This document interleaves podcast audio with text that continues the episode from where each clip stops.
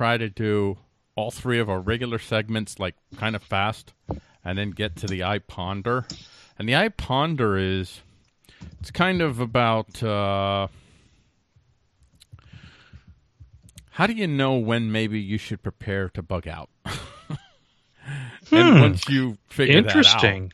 Yeah, and once you figure that out, what should maybe be your first move? And it's actually going to surround a story about a bunch of folks in D.C. that appear to be buying up some doomsday properties. And are they the gilded canary in the proverbial coal mine? I will say this. I am always – usually after when I spend a lot of my time in a day on Facebook, that's when I feel there's time to bug out. That's usually – yeah. Sorry, not sorry. Yeah. Yeah. Yeah, Facebook does tend to do that. I the last few days I've been kind of – I've been on Facebook, but I've been kind of stepping back a bit. And I try to work on putting my nose in my work, because when I put my nose in my work, that's like one of the surest ways to keep me off of feeling like I have to comment for every Facebook page or post where I see somebody that's wrong.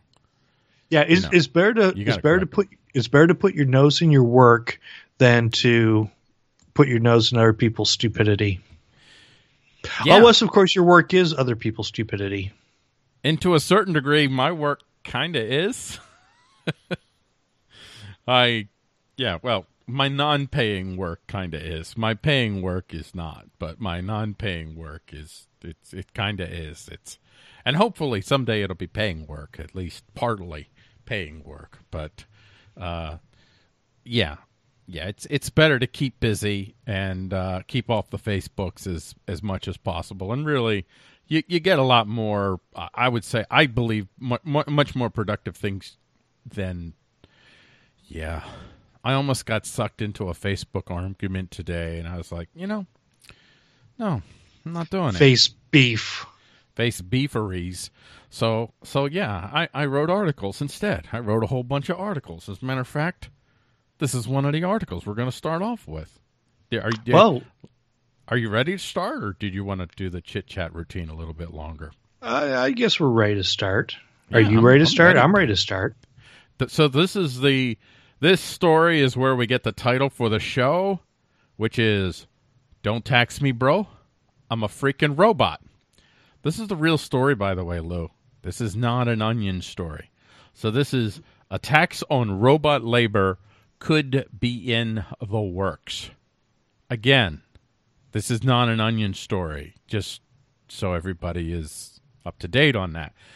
So, in a bid to control the natural emergence of a new reality, central planners are already trying to figure out fair ways. That's the word they use, not my word. Do you like that word, fair, right? I prefer it when it comes to golfing. That's about the only like time. Fair way? Fair way. Mm-hmm. Fair ways to do what? Fair ways to tax robots for their labor. So, since robots can't pay tax bills yet, the onus will fall on the robot owners. And since robot owners don't work, plan, invest, or design for free, the cost of that robot labor will be passed on to the person who is paying for the product or service the robot worker helped create. And this was an article that was in MyBiz.com. That's Michigan Business, I believe. That's your neck of the woods, right? It could be, yeah. Could be, theoretically. You know a little bit about Bear Sketchwans and all that? I know all about Bear Sketchwans. By the way, Bear Sketchwan figures at the end of the show. I don't know. Maybe it is Bear Sketchwan. I'm not sure. You'll tell me when we get to it. I will. This article will give you some ostensible reason to justify taxing robots, such as one of the reasons they gave was they want to prevent robots from taking jobs from humans or taking as many jobs from humans. So the idea is to tax the robots, to raise the cost of the robots so that they're no longer the most efficient choice over humans. Like, it'll still cost you less to pay a human. So. In many cases, it does already cost less to pay a human than it does to purchase robots. The only time that robots become a better value is when you take particularly unskilled, unproductive labor and make it artificially more expensive through silly nonsense things like minimum wage laws and just different stuff like that. Yeah. Yeah. So I guess ironically it's the minimum wage laws that kind of put robots at an advantage. Right. Right.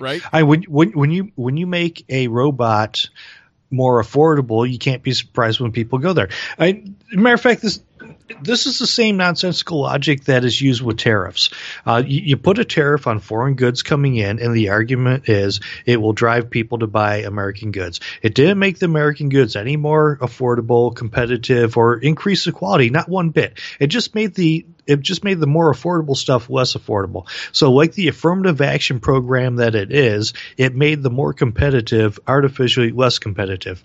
So the same thing happens when you start doing these minimum wage laws and requiring health insurance and all these different things. You make something artificially more expensive. Therefore, it becomes more affordable to go hiring robots. Right. So what you're saying, pulling out my best Kathy Newman here. So what you're saying is the market manipulation created the problem, and now you want to solve the problem with another market manipulation. Right? With lobsters. Right, with lobsters. Is she the lobster lady? Yeah, that's the lobster lady. Yes, that's exactly right. Yeah. So, I mean, they imagine that they have the capacity, as they're doing this, they have the capacity to predict all of the new opportunities that could be created if you simply allow robot labor to emerge the way the market will naturally find them useful or not. And maybe if you didn't manipulate the market, you wouldn't give the robots an advantage that you're giving them now. Maybe solve that problem. Maybe that's a good place to start. Within the boundaries of the only true identifier of an authentic market, which is the price, if you remove that, you really don't know the bloody mess that you're going to cost by imagining that you're going to manipulate the market in a way that you're going to figure out the right balance. Like, how much robots is enough robots? How much robots is not enough robots? Let's try to manipulate, and we'll create a tax so that we could try to, to keep the robots at a certain level that we imagine is the right level. But you really don't know. You can't know. There's too many unknown factors. So I don't know the bloody mess that they're going to create there. The article is from MyBiz.com. Are you looking at the article itself there? It's a January 2018 study from the researchers of Northwestern University. Yeah. Here's the thing, and I don't know if they're looking at this from a Venus Project type of mindset to where robots have started doing all the labor, and that means humans can play all the time, and there's no need for them to work. They send their robots to work for them. And the robots bring home the money, and being the good pimps that they are, the humans say, okay, here's your 20%. I like it. But here's the thing. If we're getting to the point that labor is being done by machines and you do not need human involvement in the process of labor, which is probably thousands and thousands of years away. But if we're getting to that point, don't you think we're at the point that we no longer need government or taxation? Can't we just send our robots out to make my roads? Yeah, absolutely. We could send the robots. I don't know if they're going down the Venus Project path. I think they're actually trying to stop the Venus Project. They would rather They would, you know, you're ruining hardworking jobs. They would rather see human beings work by the sweat of their brow. You know, the old American work ethic, you know, it's a good thing for human beings to work hard and break their bones and grind their bodies down and die at the age of 60. That's the noble thing, Lou. And you're ending that. Yeah, that's a Puritan work ethic. Right.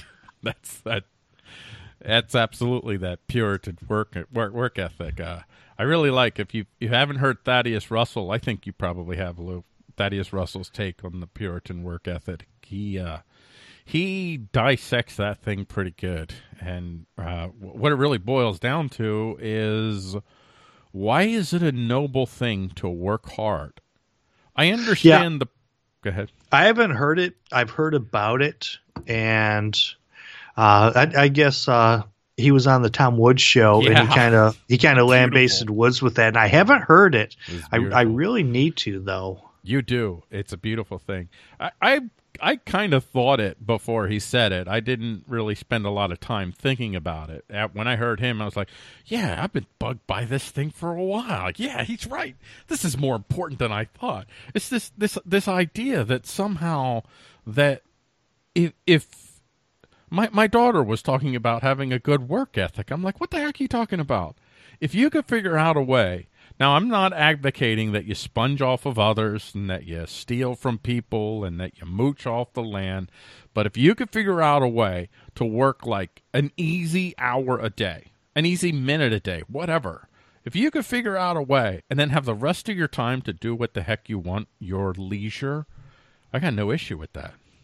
That is really a good thing. But if you look at the history of humanity, particularly before technological advances, and by technological advances I mean semi-modern machinery and tools, you know, to where you didn't need to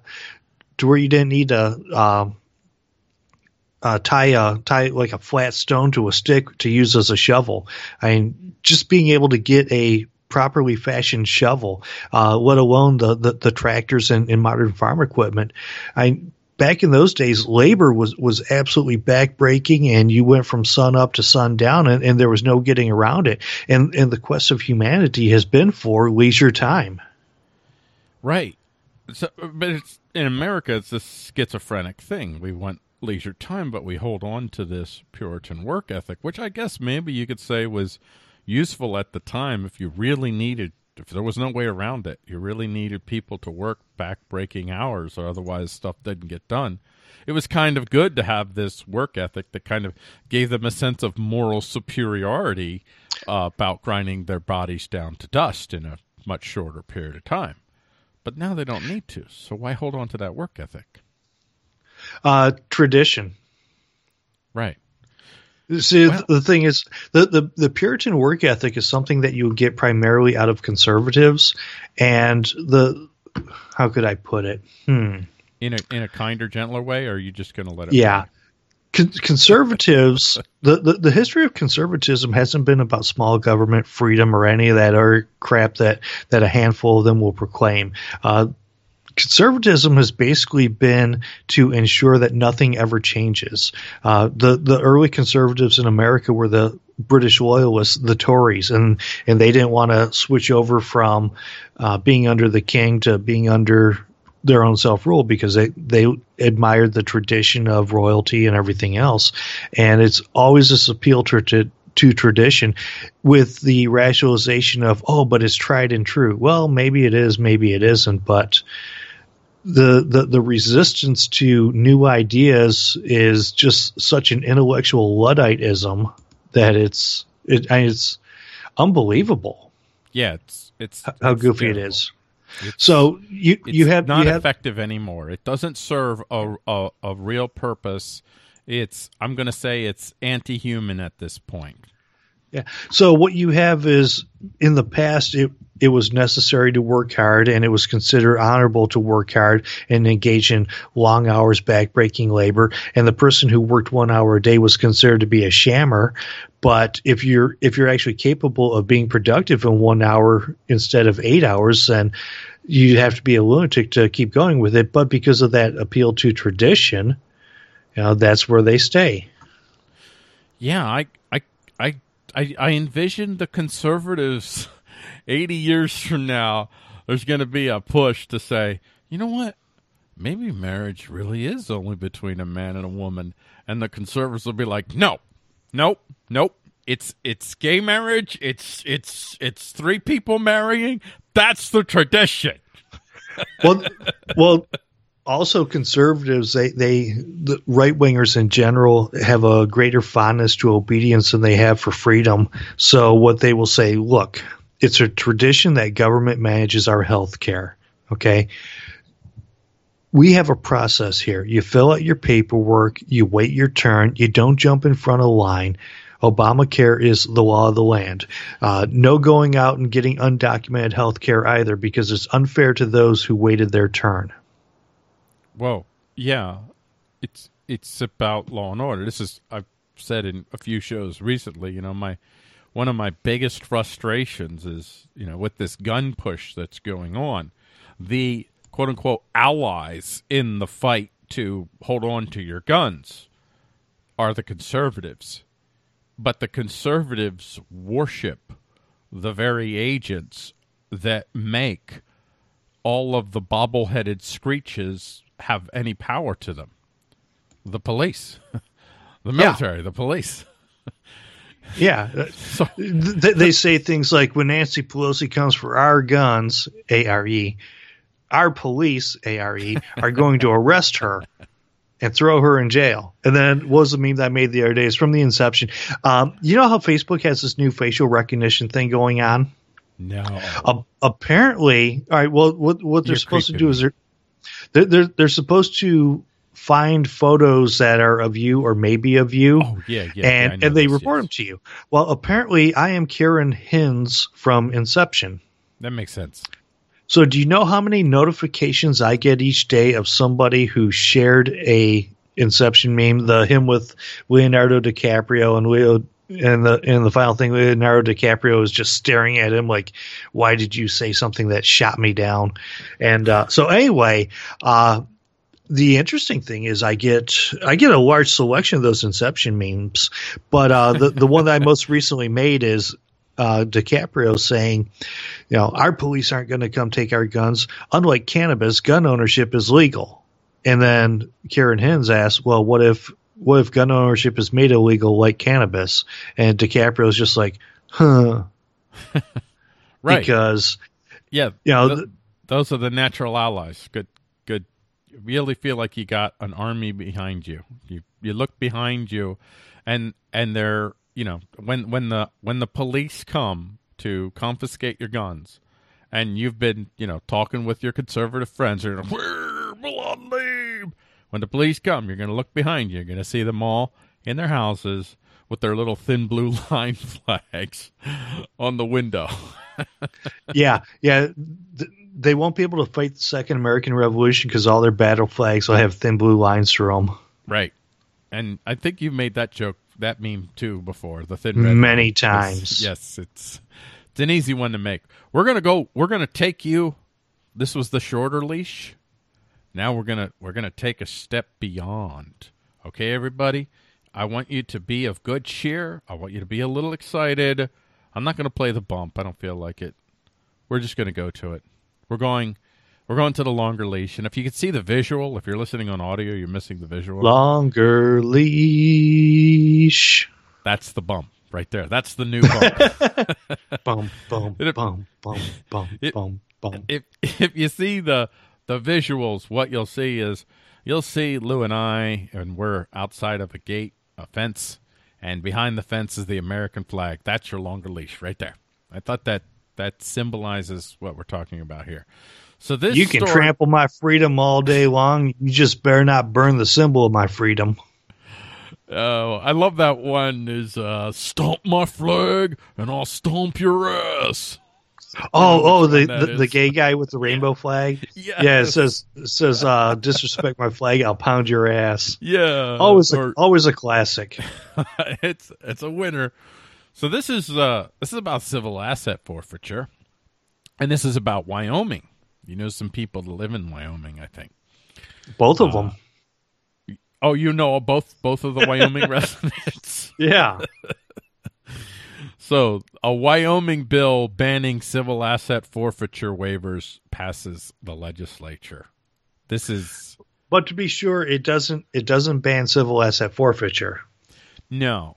Well, it does kind of put a crimp on it. It's as I wrote so adeptly and skillfully, because I can objectively judge my own writing. Our Wyoming masters are working on extending our leash a bit, passing a bill recently that would not allow cops to intimidate people to sign a waiver that would give the state their assets during an investigation. So what the cops were doing was they were using intimidation to get them to sign a waiver, so it made them a little bit easier for them to do the civil asset forfeiture. Wait a minute. Why would our police use intimidation? Aren't they the good guys? They wouldn't have called it intimidation. They would have called it strong suggestions. Helpful, okay. Strong suggestions. So in other words, this doesn't strike at the root. This kind of like kicks at a leaf that had fallen off in the strong wind, and this basically puts a restraint on the cops somewhere around the strength of, I don't know, the Constitution. Yeah, something like that. It's like the 4th, 5th, or 6th Amendment, somewhere, something like that. But anyway. See, what I think is when they had the waiver and people signed the waiver, then the Wyomingans, when they saw there was a civil asset forfeiture case, they were like, yeah, well, he signed a waiver. Now if they do a civil asset forfeiture of somebody that the Wyomingans like.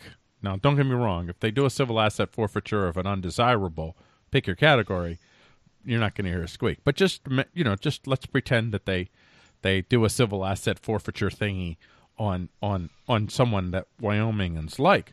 Then without this waiver in place, they're going to get really mad and say mean things for like days. That's what this will do. Oh, well, heck, I had no idea it was so strong. Right. It'll increase the length of time that the Wyomingans get on their Wyoming blogs and talk to their three people in Wyoming about how mad they are. It sounds airtight. Yeah. So the details are Wyoming becomes just the third state, okay? Just the third state. 50 states, you do the math there, to ban the forms, which critics say allow the state to avoid protections against civil asset forfeiture, a process that allows law enforcement to take people's property if they are implicated in a drug crime. By the way, implicated in a drug crime is, hey, you have more than $100 of cash on you. That's an implication. That's an implication. You know, somebody needs to do those memes. I don't know the full vision, but it's got to be something, you know, like that. That's a paddling. It's got to be like, that's an implication. That's an implication. Yep.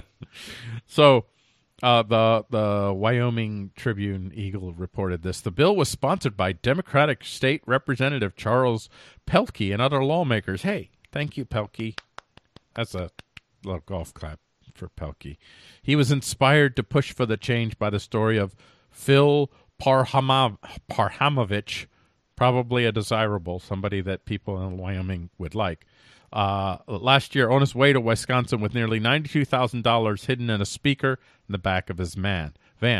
Parhanovich planned to use the money to buy a music studio in Madison, Wisconsin, formerly used by two grunge bands, Nirvana and The Smashing Pumpkins. So he was probably of one of the approved groups of people that would make you upset that there was a civil asset forfeiture. Does that make sense? Mm-hmm. And so now this bill will not give the cops that layer of politeness and civility that they once had when they could strongly suggest to you that you've that you sign this waiver and forfeit all of your property. Otherwise, it could be really bad for you. You know, you could go away for a really long time. Or you could sign this waiver. That's kind of how it works, folks. And when they say you can go away for a really long time, what they mean is we will kidnap you and we will throw you in a cage. That's the non-gov. That's the de-goved version of what we're talking about. Jacob LaBelle says, sounds like a SERB. I don't know. Oh, Brett Dolinger. Hey, Brett, how you doing? Brett has something for you. Are you ready, Lou? Yes, I am. No, I'm not getting tattoos. Lou needs some tattoos. You need one of them Mike Tyson tattoos on your face. Thank you for that suggestion. I will take it under no advisement. No advisement. I don't know where Larry is, Jacob. I'm disappointed that Larry hasn't shown up and done some of his. Man, he had some golden opportunities to do some screeching there. We're gonna get to off the leash already. Are you ready, dude? I am so ready. I've been on the leash all day. Well, okay. This is. Did you hear about this story? Now, this story, you might wonder why this is off the leash. Philly soda tax. Hi, Jacob. We're not ignoring you. We're just paying attention to other things. Jacob, no, I'm not ignoring you. I'm not ignoring you, man.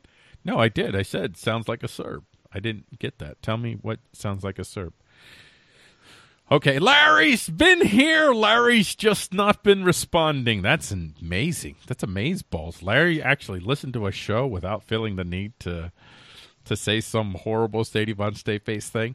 By the way, Lou, I don't know if you know this, but I have kind of deemed Larry the official villain of his daily. It's good for the show. Yes, you've referred to him as an absolutely horrible human being. Worse human being.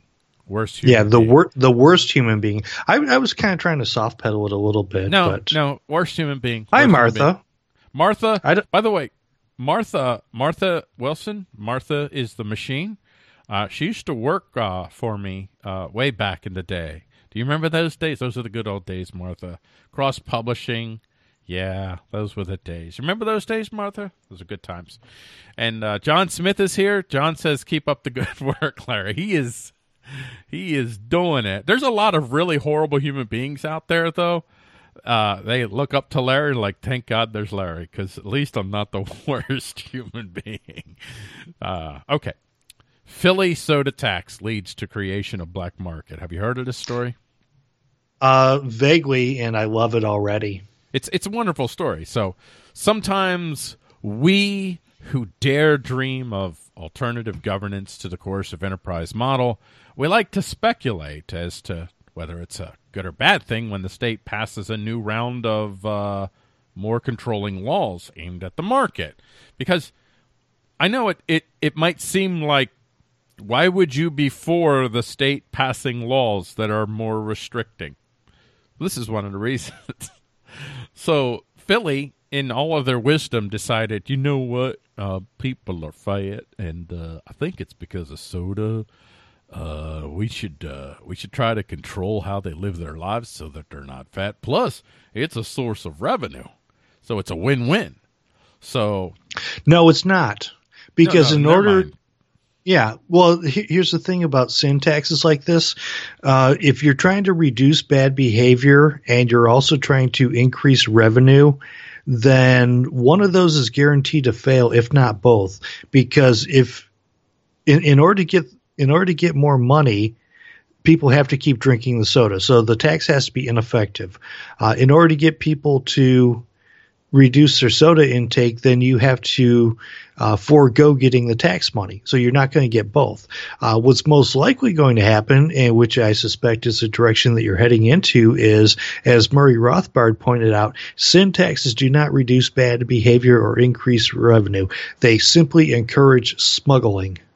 And let me also add in alternative markets. So I call them They call them black markets. I'm taking to call them liberty markets. They're freaking liberty markets. That's what I'm referring to them as.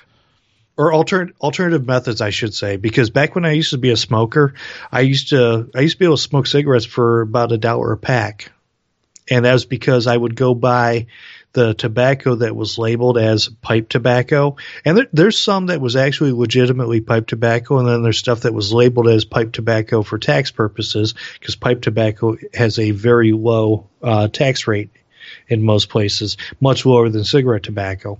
And so I'd buy a box of the tubes, and there was an injector, and I could put tobacco in the chamber, give the machine a crank, and it would shoot the tobacco into the tube. And quite frankly, it was often difficult to tell the difference between one of these homemade cigarettes and the ones that you buy at the store, except for I was saving about $5 per pack because I wasn't paying all the taxes. So that right there is an example of an alternative method. Yes, but you did that 30 years ago, way past everything. Yes. Right. Way past the Statute of Limitations. Right. Jacob LaBelle says, please do. I'm just angry. I'm good with you guys. I've experienced a personal tragedy as it pertains to international trade. Well, that's interesting. Oh, you should elaborate on that. And, here comes Larry Cousins. This is the Larry that I love. I love this guy. Jacob, tell us your story. There's half a chance it'll be better than this show. That is a good one, Larry. Hi, Andrew. Die, Larry. Die. Could you just get the overdose out of the way? Go ahead. Sorry. I was just asking Larry if he could get his overdose out of the way. Yes. Side note, Lou is correct. Now back to Jacob. I'm actually going to go back to the Philly story, so that's how I roll. That works too. So it seems contradictory, but sometimes when people pass laws like this, it's a good thing because something happens on the way to that perfect win-win fantasy. And I know you said, you know, you used logic and reason and showed how syntax is impractical. These folks, Lou, they're thinking very short term. They're not thinking. They're thinking like next year's revenue. That's about as far as they're thinking. So dare I say they're not even thinking? What's that? Dare I say that they're not even thinking? I would have to say that they're more on autopilot than thinking. Dude, how can we get money? We're short again. Oh, we could cut the budget. Are you kidding me? No, man. Oh, how can we raise taxes in a way that it looks like we're doing it because we like them and we care about them and we're benevolent rulers? I know, soda tax. But something happened on the way to that perfect fantasy of theirs. Reality smacked the new Puritans square in the mouth in the form of the liberty market.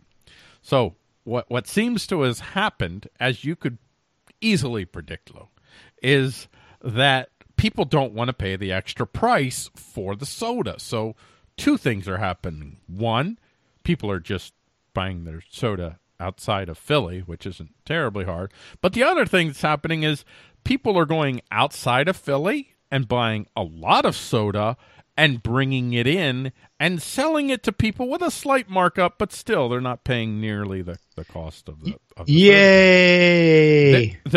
Is it like the ice cream truck where people have like their F-150 or Toyota Tundra and they're driving around, they got the music and people can just go running up to the pickup truck or the windowless van and say, I would like a 6-pack of this. Yeah. Yeah. Well, what's happening is they're buying them, these sodas in bulks, and they're actually selling them to the stores, and the stores are kind of selling them on the down low, dude. That's what's happening. Oh, that's even better. So there are soda smugglers. Soda smugglers exist. I love that soda smugglers exist. I did this on headlines you may have missed. I did this. I talked about this story in a little bit, but I speculate. I was wondering, you know, the Kennedys were born from the Rum Runner days, the alcohol prohibition days. I just wonder what new royal political family will be born from the great soda smuggling empire that will be built thanks to the morons of Philadelphia. Although I might be a bit hyperbolic in that. Now, Now there's a twist. I think your choice of language was completely measured and reasonable. Thank you. Now there is a twist to this story. So let me get to here. This is from Reason. Jacob says death penalty for soda smugglers. Now wait till you find out that the CIA is smuggling soda into Philadelphia. Whoa! I'm gonna make a YouTube video about that. Wait till you see that the troops are guarding soda fields in Harrisburg or Afghanistan. Iraq. Mount Pocono. Yes, Mount Pocono. That would be yes in the Pocono fields, the great Pocono soda fields. So I want to get to. This is Danny Price, the secretary-treasurer of Teamsters Local 830, and they represent soda bottlers and delivery drivers. So this is what he says. Lou, please try to contain yourself. This might trigger you. People are going out of Philadelphia to Delaware, New Jersey, and the surrounding counties, and they're bringing back soda. I mean, just how silly that sounds. Oh my gosh! Right. Oh no! He's actually being interviewed by Reason. Okay, Reason is an ostensible libertarian site. I did say ostensible, Lou, because I know you love Reason. Price tells Reason, adding that he and his union's members spot vans loaded with soda coming into the city every day. The soda is then sold to local businesses looking to skirt the city's tax. This is a beautiful thing. I love this. These folks are learning at the very ground useful level how useless the state truly is. I mean, you can't teach people how unpractical the state is with words, quite like you can with these guys and gals. Maybe there's gals. I don't want to say there's not gals soda smugglers.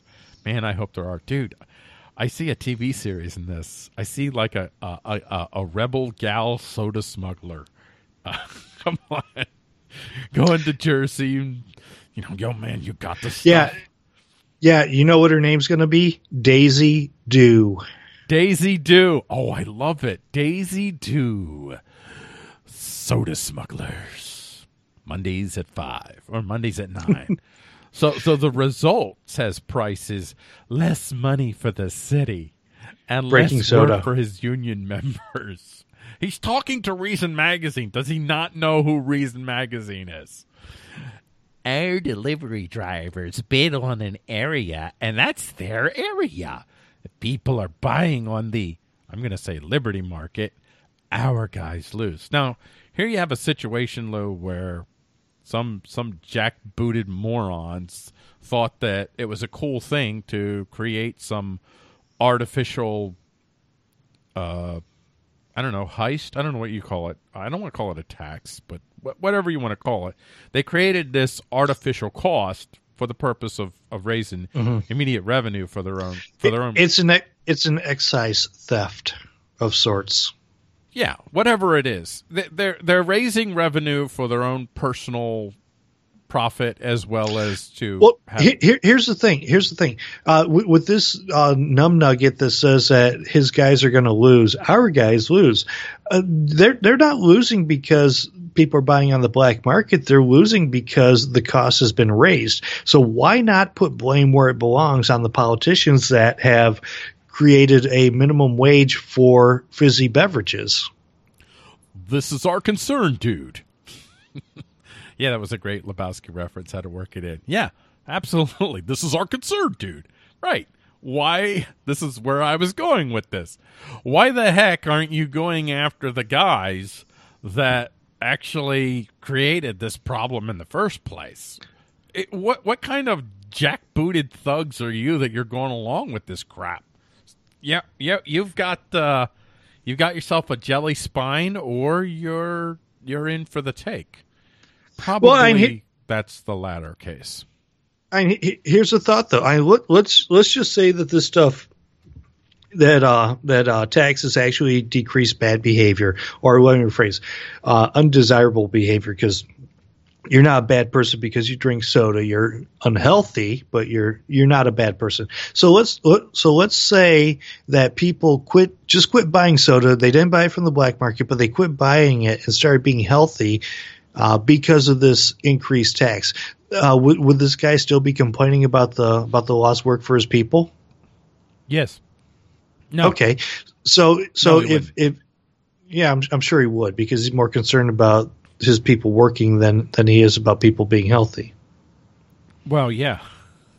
Yeah. So what would happen is then he would have to say the government's putting us out of business, but being that he's a union guy, he's probably very pro-government and probably leans a little bit more Democrat than Republican, even though the two parties are rather interchangeable in many ways these days.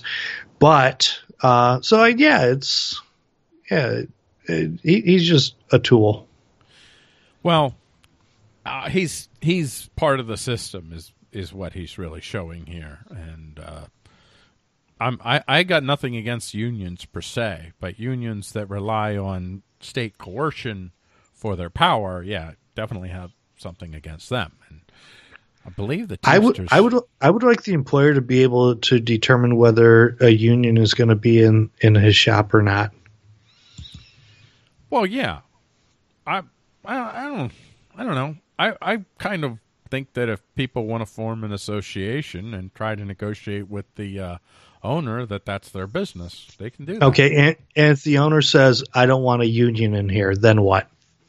Well, then the owner can fire everyone, and if he lives in a reality where most people want to be part of an association like a union, the owner's probably going to go out of business. Well, the owner will stay in business. Yeah, because the thing is, most people these days, people that own a business, if a union comes in there and the union gets a foothold, the business owner doesn't have a say in the matter. They can't say, no, I'm not going to deal with the union. That's the state part. That's where the state is coercing the union on them. That's what I'm talking about. Yeah, because one of my big problems with unions is they don't create anything. They don't build a business. They're parasites. So it kind of explains why they get along so well with government. They don't build a business. They go in there and they siphon off of it. And if a union came out and started a business, like let's say the UAW took whatever membership that they wanted to leave the big three or any other car companies their union, and they secured their own private financing and opened up a car company under the union model. Now, I'm curious to see how that would turn out. I think it would either go bankrupt in the first year, or all of a sudden they quit being dirty commies and embrace a little bit of capitalism. I think that unions will exist in Anarchistan, not in their present form and not with their current focus. But I don't know. I did get a comment from the Liberty Principle Facebook page. I suspect I know the individual behind the comment. Says a soda tax would destroy Bodie right now. Yes, you and me too. Me, you and me, you me too.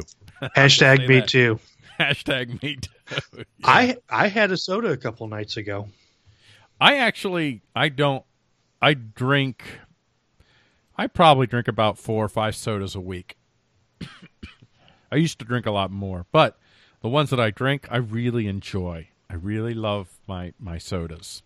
I bought a 4-pack of black cherry soda from Stewart's. They use the cane sugar instead of the high fructose corn syrup. It's still crap. It's still unhealthy, but is, I think, slightly less unhealthy than the regular death stuff was. Which is not saying a whole lot. It's like being the tallest midget in the circus. But anyway, I had one of those and I mixed in some bourbon with it. So I had bourbon and soda. Yeah. Well, that warms the cockles of my heart. Let's get to the iPonder part, which we did get to, even though it's only got like 10 minutes or so. But we will stay until the pondering is done. Oh, is that an order? Are you threatening me? Don't tell me what to do. I'm just suggesting. You're triggering my anarchies now. They just like, I have like oppositional defiance disorder. I am just stating my commitment to making Is Daily Thursday the Dog Pound the best show possible. That's one of the working titles. Next week is going to be the last time it's called Is Daily Thursday. And then we're taking a week off. And then when we come back, it's going to be Is Daily something. We don't know yet. If you have any suggestions, let us know. I said Is Daily's the leash, but Lou doesn't like that. So we'll have to keep thinking. So, pondering. There's a story about these... Washington elites that have been buying up lots in something called Fortitude Ranch. So it's a building of networks of backwoods doomsday camps around the country. And it's pulling in members, apparently, from affluent areas and even Washington national security officials. So this is the pondering question. When do you, what signs do you look for that you see and you're like, you know what? Now is the time. Generally spending more than an hour straight on Facebook makes me want to bug out. But that's not a scientifical thing. That's just, you want to bug out from the planet. That's a humanity sucks thing. If you throw my anecdotal evidence in there, it's very scientific. Okay. It's completely scientific. So basically, if you get on Facebook and you spend more than an hour, you will determine and you will figure out pretty quickly that human beings, they're horrible human beings. And therefore, you should try to get somewhere as far away from human beings as possible. Is that what you're saying? Pretty much. No, I mean, as far as bugging out, the nice thing about living up here in Bear Saskatchewan is I already have bugged out, sort of. It's a very low population up here. It's very rural. So the hunting and fishing would be better. But, I don't know. That takes me to something. So this is kind of related. It is. It absolutely is. It's very related. I'm actually excited about this because, as you know, I had a guest stop by last Friday. Scott Bowers was in town, and he's from South Carolina. Yes, the Bowers came over for dinner last Friday night, and we got a chance to meet in person for the first time and do some yakking. And very interesting guy. I really enjoyed it. But anyway, go ahead and lead in, and I'll just jump in. 5 ideal off-the-grid homesteading destinations in North America. I want to talk about the first one that they give here. So if you're thinking of going off-grid and developing your own homestead, you can't just go anywhere. Like you can't go to New Orleans and try to homestead. That would be stupid. So they list 5 places in North America recommended, and they is a site called Blue and Green Tomorrow. And the first one they list, and tell me if you know anything about this, it is the Keweenaw Peninsula of Michigan. Keweenaw. What do you know about that place? That is, and I'm pretty sure on this, that is the Horn of the Upper Peninsula of Michigan. That's where Houghton and Hancock, Copper Harbor, stuff like that is. So, am I right? Did I win a prize? Yeah. Hold on, here it comes. Yay, Paul gave me the clap. I did. It's not the first time I give you the clap, and it won't be the last. Okay. Wow. You're not going to sleep tonight, are you? I have muscle relaxers, so yes, I will. Oh, you? Oh, that's good. Oh, good. He has muscle relaxers. Sorry, I'm throwing myself in the role. So, what they say about it? It's a remote spit of land jutting out into Lake Superior, about as far from Michigan's big cities as it's possible to get without leaving the state. Folks up here are self-reliant by necessity. Many are entirely self-sufficient. With a hoop house, a chicken coop, and an ice fishing hut, you can get around the short growing season easily. Known as Copper Country. Do you know this Copper Country?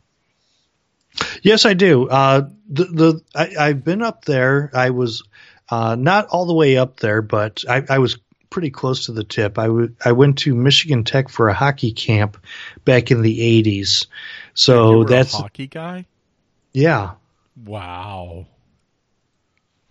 Jacob says it's Uberk territory, and Martha says, "Yay, cloud!" I remember Martha. That's an inside joke. But anyway. So, but anyway, what was I gonna, oh well. Anyway, yeah. Hockey. The Lou yeah, on the hockey skates.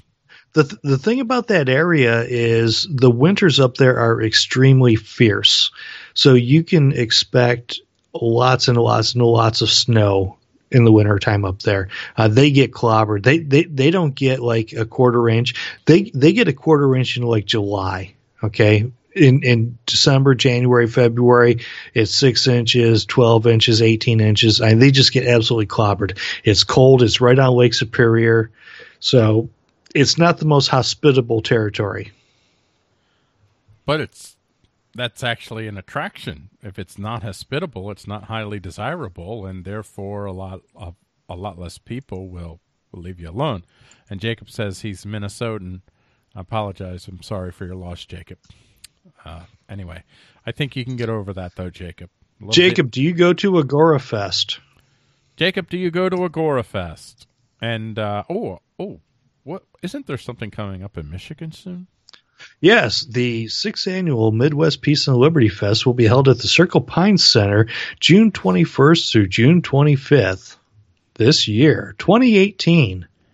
Scheduled speakers include Scott Horton, Brett Vannott, Prof. CJ, Dana Martin, Luis Fernando Mises, and I can't remember who else was on there. And negotiations are underway with... name redacted. Me. They haven't offered me enough money yet. Still in negotiations. I'm sure they'll come through though. It's gonna be a lot of money. Oh, like I know. Nick Hazleton. Nick Hazleton will be there. Oh, the Yak Man will be there. I'm like 50-50 that I'll be there. I'm working on it. I have to secure a couple more contracts to have the money to go. That's what I'm working on. So. Back to the original question, which, we just kind of introduced, once you determine that it's time to bug out, you can't just go anywhere. Michigan's just one of the places. What would be the signs that you would look at and you say, you know what? I know homesteading out there in places where it might be a little rough.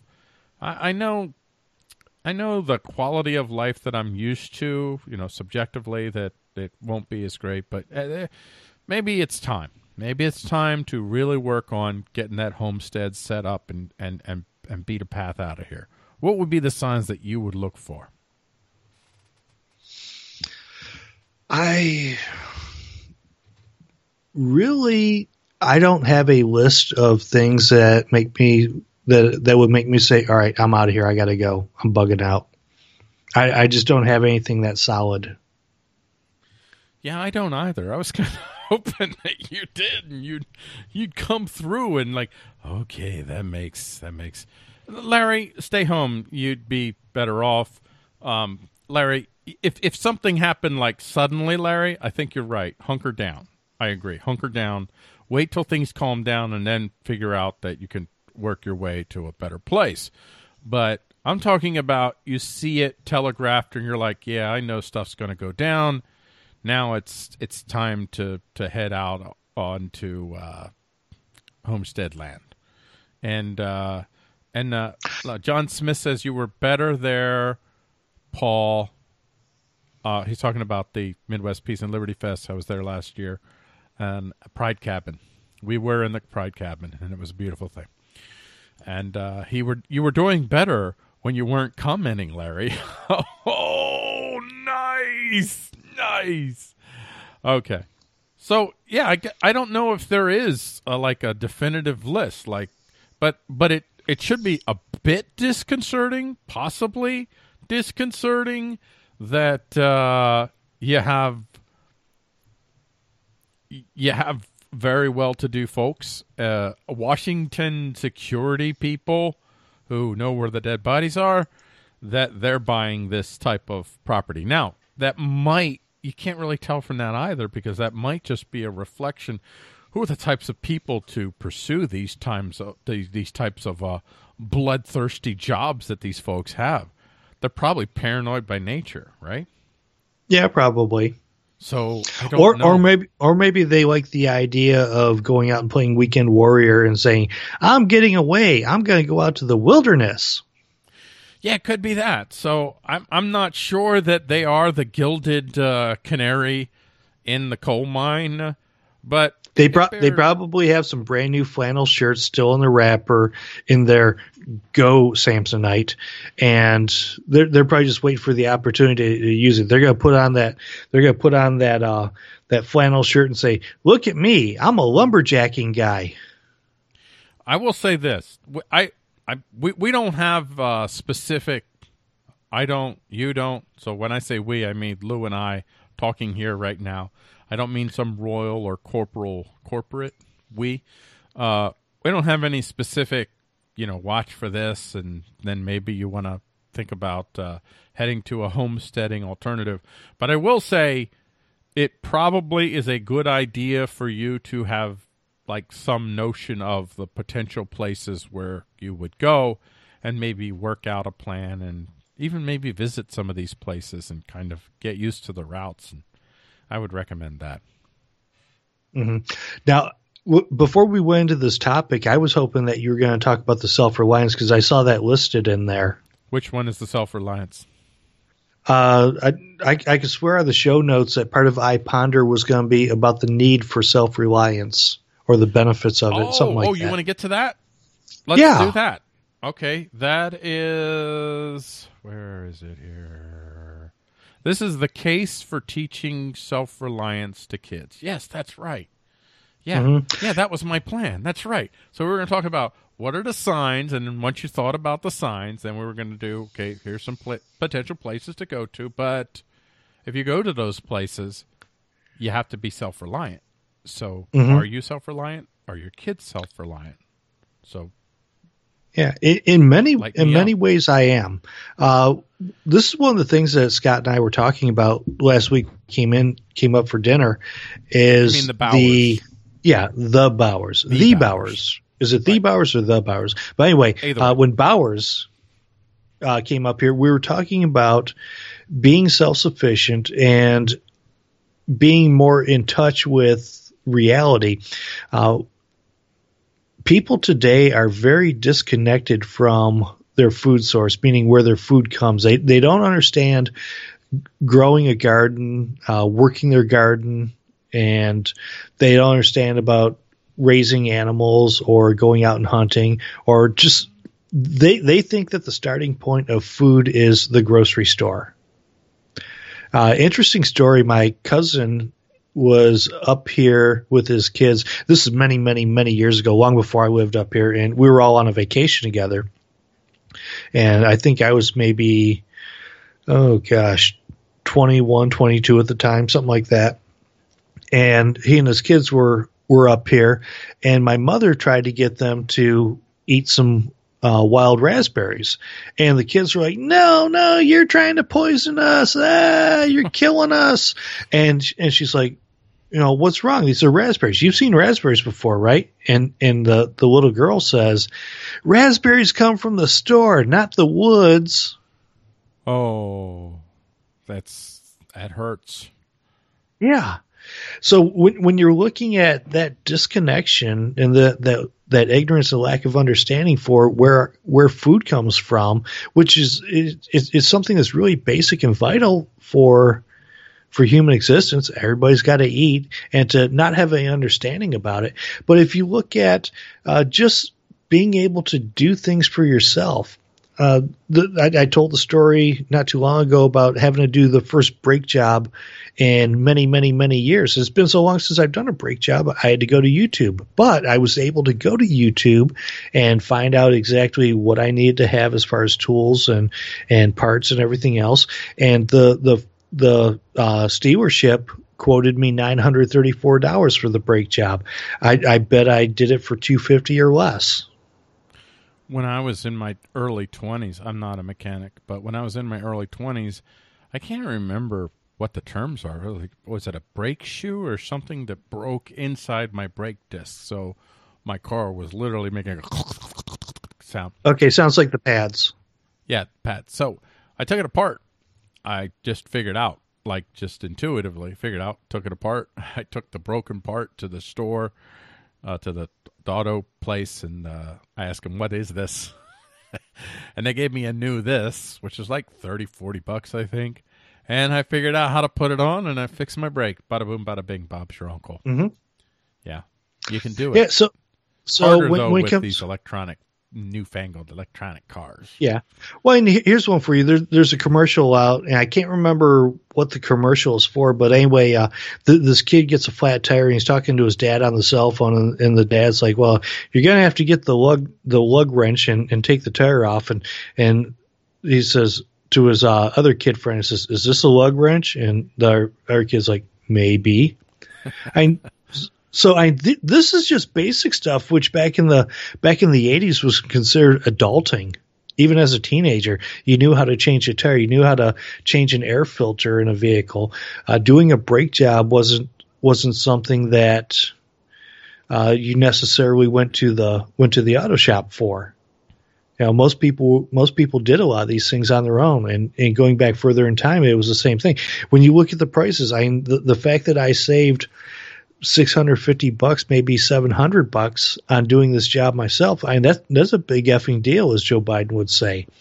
And when it comes to doing a lot of these different home repairs, so Martha knows what I'm talking about with that commercial. But when it comes to doing home repairs and being able to take care of the stuff, I mean, if you're wealthy and you got the money to pay people to do all this stuff, great, more power to you.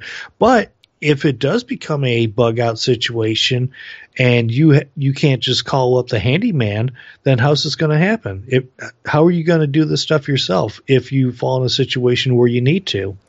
Yeah, and I'm not talking about a bug out situation, though. I'm talking about, you know what, I see things going a certain way. It's time for me to work towards setting up a homestead. But if you're going to set up a homestead, your family has to have the skills to be self-reliant, because a homestead, you're going to have to take care of yourself more. You're going to have to fix your own car and grow your own food and stuff like that. You're not going to be able to go down to Walmart because it's 15 minutes away, because Walmart might be 3 hours or more away if you're going to set up a homesteading situation. And in this article, let me go back to it. So this is from the site here. What's the name of this site? This site is Survival Sullivan. Survival Sullivan. Creating a homeschool curriculum that suits both the academic. So they're talking about for people who homeschool, but even if you don't homeschool, you can. It's harder, but you can still get this in. That suits both the academic and self-reliance goals of a prepping family is an exciting endeavor. If you thought setting up the homeschool classroom was fun, the thrill of designing this curriculum is going to knock your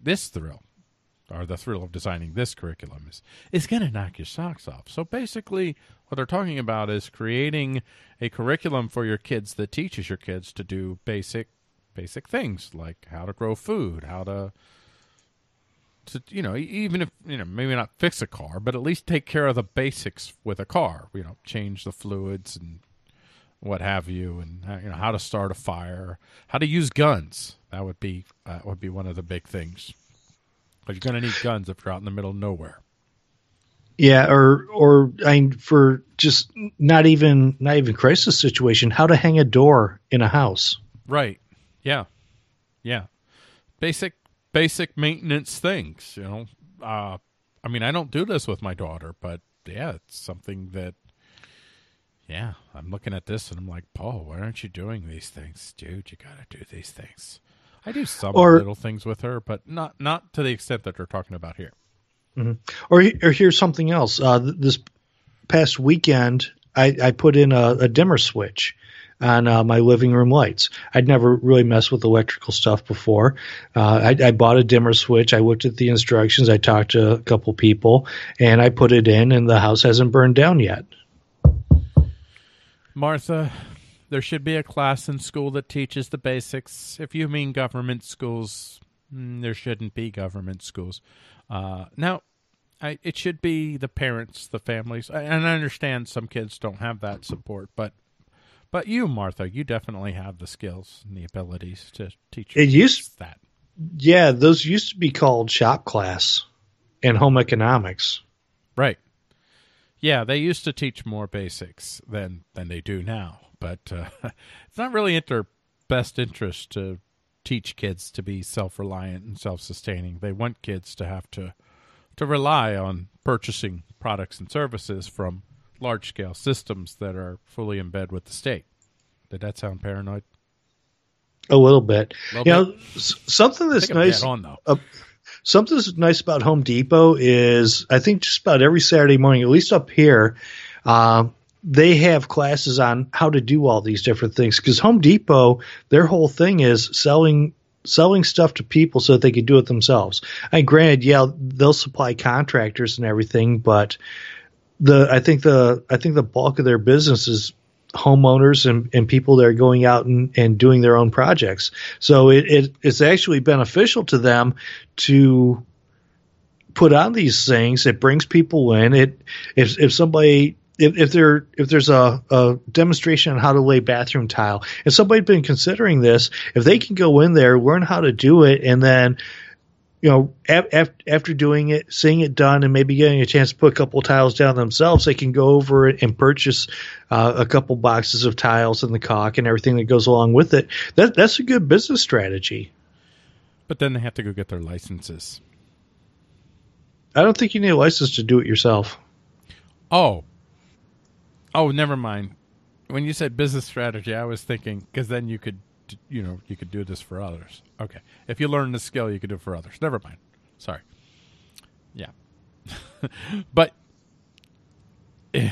because we live in the world where we live in, there was a time when you could just learn those basic skills and then go out and say, hey, I could do this for you.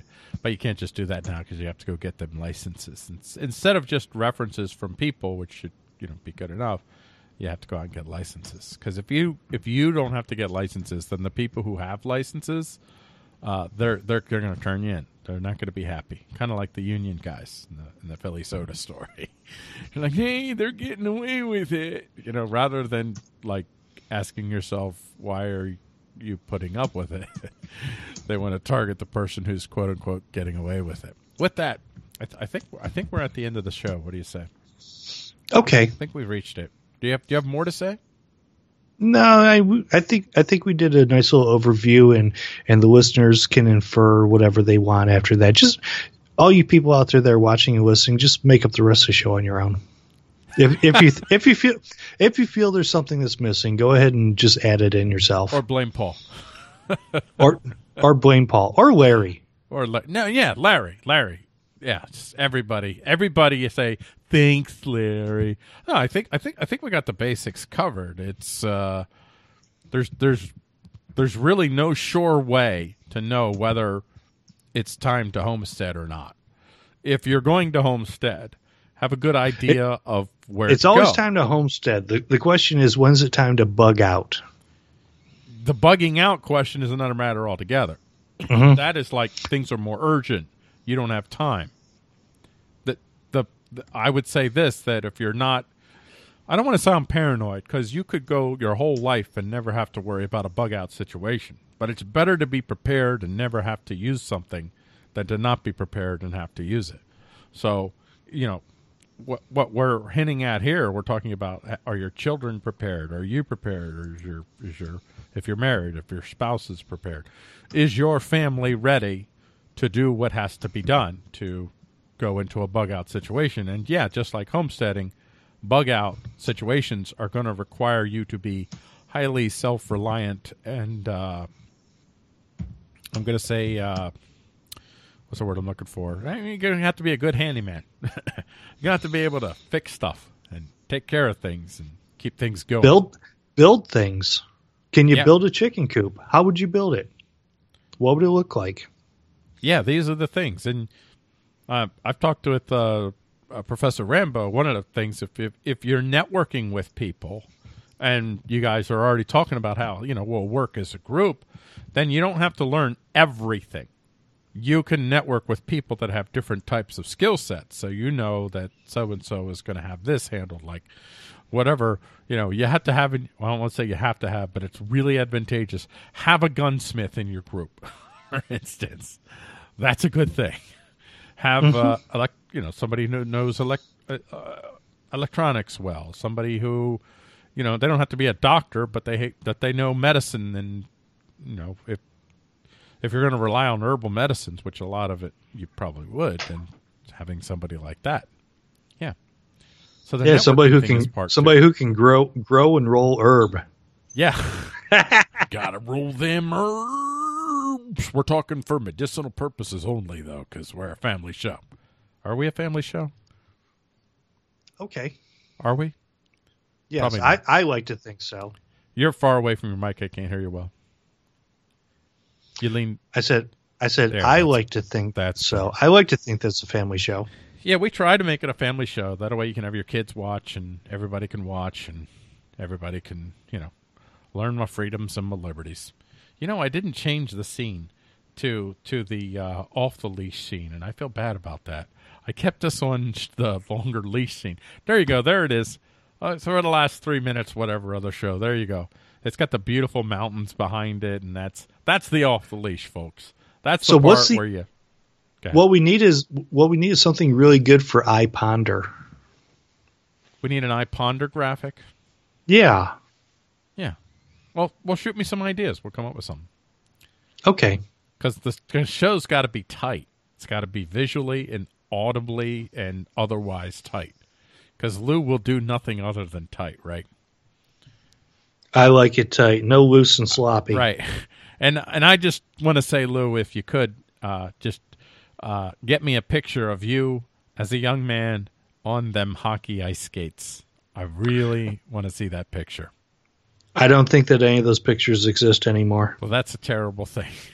That is a tragedy. That is a loss to humanity that we will never, ever fully recover from. So on that note, I want to thank everybody who joined us, who watched the show. I especially want to thank the people who commented, because the comments are like little pieces of crack that I smoke. And that's a good thing. Not that I smoke real crack today. It's like catnip. Right. It's like catnip. I'll say a couple things. No shows tomorrow, so there's no headlines you may have missed tomorrow. There's no Is Dailies tomorrow. Is Daily Monday will be on this Monday with Professor Rambo and myself. I don't know what our topic will be just yet. And, of course, Monday, 12:30 p.m. Eastern Standard Time on my personal Facebook page is headlines you may have missed. And, Lou, I know you never miss those shows, right? I catch a lot more of them than you would believe. That sounds heartwarming. I feel good about that. I'm going to hug myself now. Okay. Good. Go hug yourself. Do you have any last closing remarks, words of encouragement, or doom? Thank you, everybody, for joining us tonight. We appreciate it. We do. We hope you feel that your time was well spent. Yes, we hope you feel that your time was well spent. And with that, I'll say, if not, you'll get your money back. Right. See Lou about that. Oh, we got a couple of comments that I missed here. I'll address those real quick here. So Jacob says, damn it, Larry. I don't know why. Larry says, you're not bugging out. Stop with the bugging out fantasy. And Jacob says, weed smiths. And then Jacob says, damn it, Paul. I guess he's an equal opportunity dammer. That's good. And Martha says, great show, guys. Thank you, Martha La Machina. And Jacob says, peace, gentlemen. Yes, we are peace, gentlemen. That's exactly who we are. You figured us out. You know too much now. And with that, I'll say good night, everybody. Have a great rest of your day. You know what I'm going to do? What my daughter does. She does this on some of her sign-offs. Have a great rest of your day. Have a great rest of your week. Have a great rest of your month. Have a great rest of your year. And have a great rest of your life. Good night, everybody.